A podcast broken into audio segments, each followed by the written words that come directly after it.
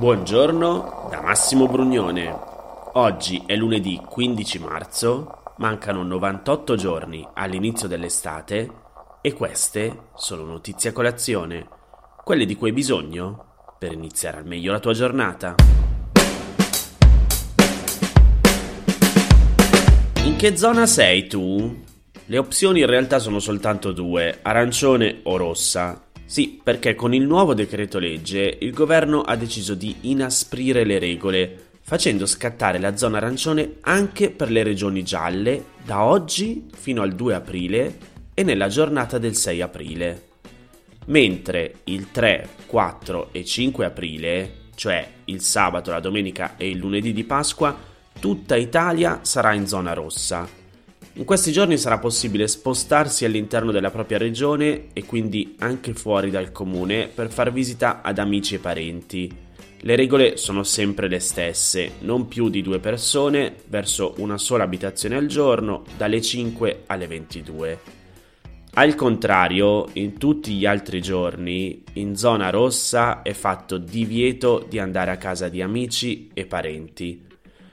I parchi restano aperti anche in fascia rossa a meno di ordinanze locali che vietino l'accesso, però non è consentito uscire di casa se non per motivi di lavoro, salute e urgenza. Quindi, siccome l'attività motoria in zona rossa è permessa solo nelle vicinanze della propria abitazione, di fatto puoi andare al parco solo se ne hai uno vicino a casa. Sulle nuove FAC del governo cambia qualcosa anche sulle seconde case, diventa possibile lo spostamento tra regioni per ritornare alla propria abitazione, però bisogna poter provare il titolo di proprietà o di affitto nella seconda casa. Infine, le regioni bianche sono più libere e non devono sottostare alle restrizioni della zona rossa nemmeno nei giorni di Pasqua, mentre i presidenti delle regioni in zona arancione possono applicare le misure della zona rossa nelle province in cui i contagi superano i 25 casi a settimana ogni 100.000 abitanti e nelle aree dove la circolazione delle varianti determina alto rischio di diffusione o induce malattia grave. Ti metto il link alle FAC del governo nella sezione news del sito www.notiziacolazione.it, mentre su Instagram trovi la cartina con i nuovi colori delle regioni.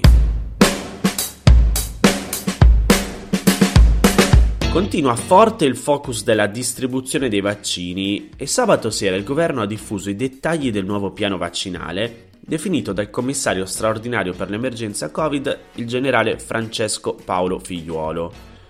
L'obiettivo del piano è arrivare almeno all'80% della popolazione vaccinata entro la fine di settembre e quindi di iniziare dalla metà di aprile a somministrare vaccini a come minimo 500.000 persone ogni giorno.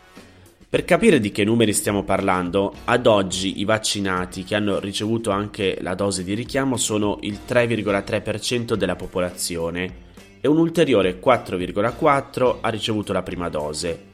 Il ritmo di vaccinazione del periodo compreso tra il 1 e il 10 marzo è stato di 170.000 somministrazioni al giorno in media. Per raggiungere l'obiettivo e prevedere le fasi successive per arrivarci, entro la fine di marzo per esempio si conta di superare le 300.000 dosi somministrate al giorno, è stato tenuto conto delle dosi di vaccino che arriveranno nei prossimi mesi.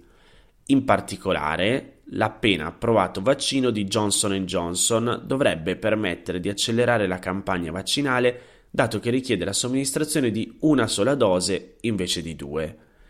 A partire da aprile e fino alla fine di giugno, Johnson Johnson dovrebbe consegnare 7,3 milioni di dosi e poi altri 15,9 milioni entro la fine di settembre, per un totale di 23,2 milioni. Nello stesso periodo sono previste le consegne di più di 38 milioni di dosi del vaccino Pfizer BioNTech, 34,8 di AstraZeneca, 18,6 milioni di Moderna, e 13,9 di Curvac. Quest'ultimo però ancora non è stato autorizzato.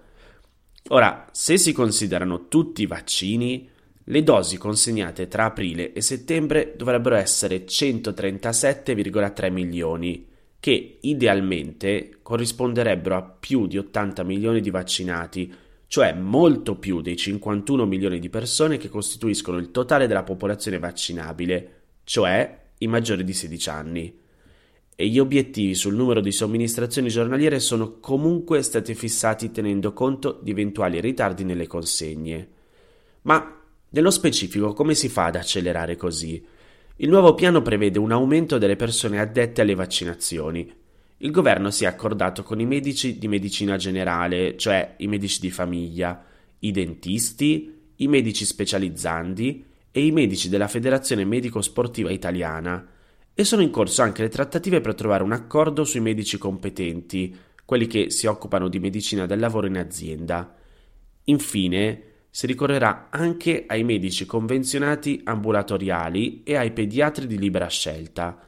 In caso di necessità saranno assunti altri medici e infermieri in aggiunta ai 1708 già operativi e saranno coinvolti i farmacisti. Saranno aumentati anche i luoghi dove effettuare le vaccinazioni, predisponendo siti produttivi, le aree a disposizione della grande distribuzione, le palestre, le scuole, le strutture di associazioni e della Conferenza Episcopale Italiana, cioè parrocchie e oratori. Il piano di figliuolo prevede poi anche l'istituzione di una riserva di vaccini da utilizzare in caso di emergenza per fronteggiare eventuali focolai. Questa riserva vaccinale sarà costituita dall'1,5% delle dosi totali. Sul sito del governo trovi il documento di presentazione del piano, oppure anche questo nella sezione news di Notizia Colazione. L'altro giorno mi ha chiamato una compagnia telefonica per la cosiddetta offerta esclusiva. Dopo avermi fatto alcune domande mi hanno detto le portiamo la fibra fin dentro casa. E io ho risposto ma ce l'ho già la fibra fin dentro casa. Ma con noi hai il tecnico a disposizione senza pagamento per l'uscita. Ma ce l'ho già. Può disdire il contratto entro due mesi senza costi Ok, a quel punto gli ho chiesto, ma qual è il prezzo che mi proponete? Alla fine era esattamente lo stesso prezzo che sto pagando adesso con un altro gestore. Ci siamo salutati cordialmente e abbiamo messo giù. Insomma, alla fine nessuna offerta esclusiva per me. Ho fatto spallucce, però in realtà in quel momento non ho pensato quanto io sia fortunato a poter trattare il prezzo con una compagnia telefonica per poter avere la fibra che mi arriva appunto fin dentro casa. Come scrive il post, in Italia oltre 63.000 persone non possono avere connessione internet perché dove abitano non arriva proprio la linea e 16.000 vivono in aree dove non prende nemmeno il cellulare. Sono le stime del Ministero dell'Innovazione e di Agicom, l'autorità garante delle telecomunicazioni, che nel 2020 hanno mappato il territorio nazionale per trovare i luoghi senza servizi essenziali. Questi comuni vengono definiti bianchissimi, cioè dove non risulta disponibile nessun tipo di accesso ad internet fisso in oltre il 10% delle abitazioni. Sono 204 in tutta Italia e sono abitati da 186.000 persone, anche se concretamente la mancanza della connessione, come ti dicevo prima, riguarda 63.000 persone, cioè quelle che abitano nelle zone dove non arriva la connessione. Nelle aree di territorio connesse la rete però è spesso antiquata e l'unico modo per avere la linea è affidarsi ai ponti radio, una tecnologia meno stabile e meno veloce. La stima è al ribasso, tra l'altro, perché in realtà anche in molte altre aree lontane dalle grandi città ci sono disservizi. Secondo una prima mappatura realizzata da Agicom, in totale sono 485.000 le abitazioni non coperte dalla rete internet o in cui è disponibile al massimo una connessione precaria garantita con ponti radio. Oltre alle aree chiamate bianchissime, ci sono poi le aree bianche, quelle definite a fallimento di mercato, dove nessun operatore privato ha intenzione di investire perché ci sono meno possibilità di ottenere un ritorno economico. Per fare arrivare la connessione internet in tutte queste aree, nel 2003 è stata creata Infratel, una società pubblica controllata da Invitalia, l'agenzia governativa partecipata al 100% dal Ministero dell'Economia.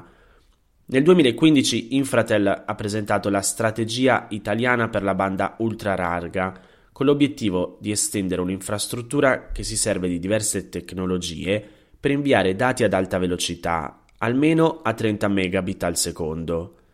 Dal 2015 ad oggi Infratel ha finanziato quasi 4.000 cantieri, di cui 3.500 risultano già realizzati.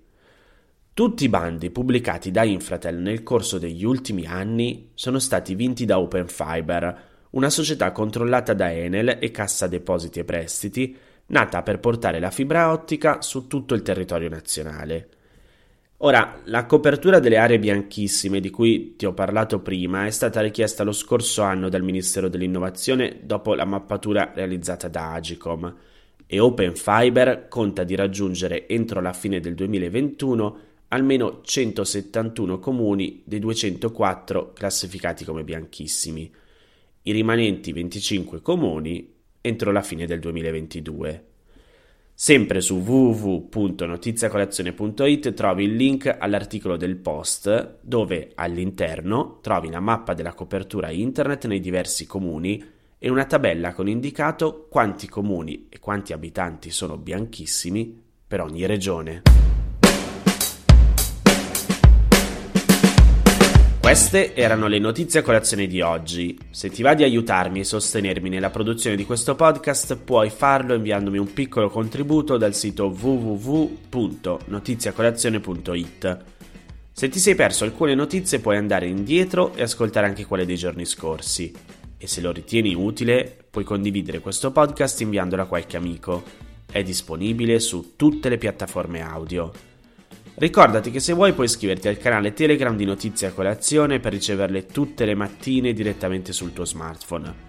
Oppure mandami il tuo numero di telefono alla mail notizie a colazione chiocciolagmail.com per riceverle via WhatsApp. Ti aspetto domani per iniziare insieme una nuova giornata. Un saluto da Massimo Brugnone.